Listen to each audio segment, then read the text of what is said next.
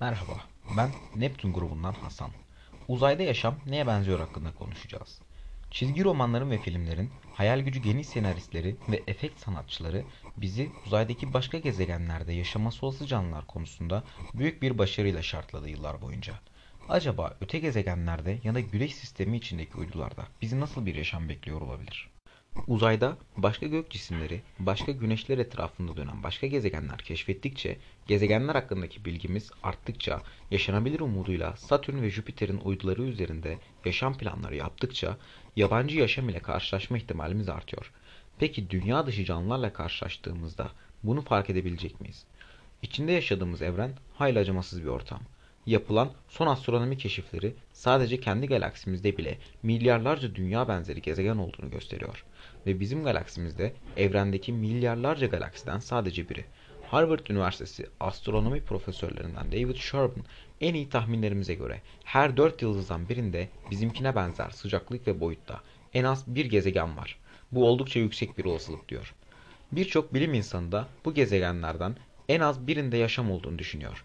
NASA'nın Ames Araştırma Merkezi'nden gezegen bilim uzmanı Dr. Chris McKay yaşamın iki basit gerçek üzerine kurulu olduğunu varsayabiliriz diyor. Birincisi yaşamın kimyasal unsurları yani azot, hidrojen ve oksijen. Tıpkı dünyadaki yaşamın iki temel bileşeni olan sıvı su ve organik karbon gibi evrende bol miktarda bulunuyor. İkincisi gezegenimizin oluşumundan hemen sonra bile dünya üzerinde yaşam vardı. Yani koşullar el verdiğinde yaşam hızla ve rahatça yayılabiliyor. Yaşamın kaynağı yaygın olarak bulunuyorsa akıllı yaşam da yaygın olarak bulunabilir diyor McKay. Yani tek hücreli mikroplardan çok daha fazlasıyla karşılaşmayı bekleyebiliriz.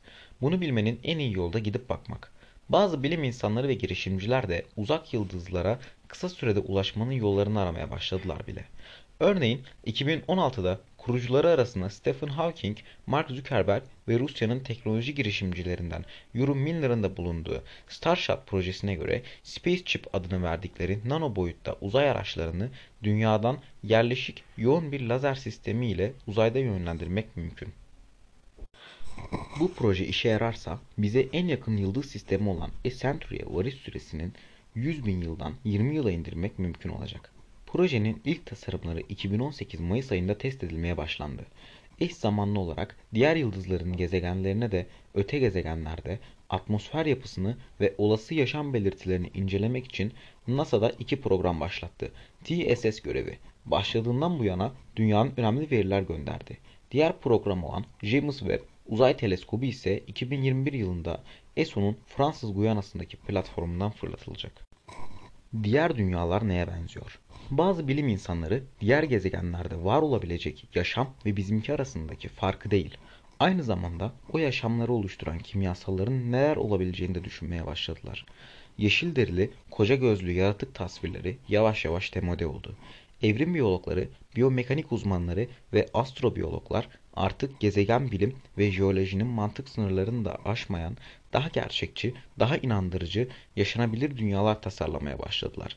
Yine de hala birçok bilim insanı yabancı gezegenlerde yaşamın neye benzeyebileceğine dair şu anda sahip olduğumuz tahminlerin bile 20 yıl kadar önce çekilmiş filmlerdekinden daha iyi olmadığını düşünüyor.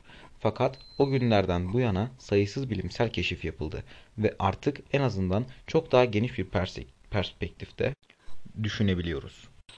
Washington Üniversitesi'nden Paul Peter Ward yine de evrendeki her gezegende fizik ve kimya kuralları aynı olacaktır. Fiziği alt etmenin çok fazla yolu yok diyor.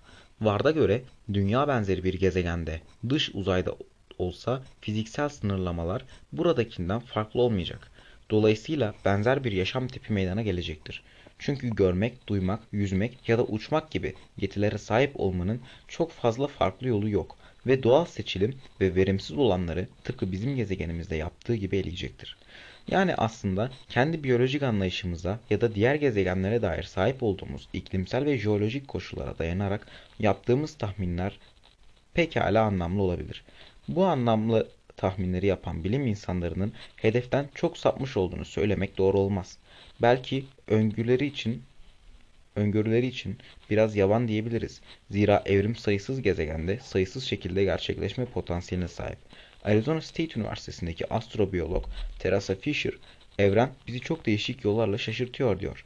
Gözlemlenen ortam tipleri çok çeşitli olmasına rağmen karşılaşılan şey yine tamamen yabancı gelebilir.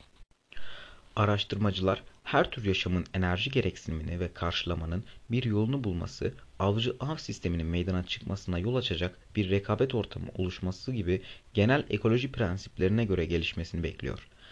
Ancak bunun ötesinde yaşamın neye benzediği konusunda kimsenin bir fikri diğerinden daha doğru değil.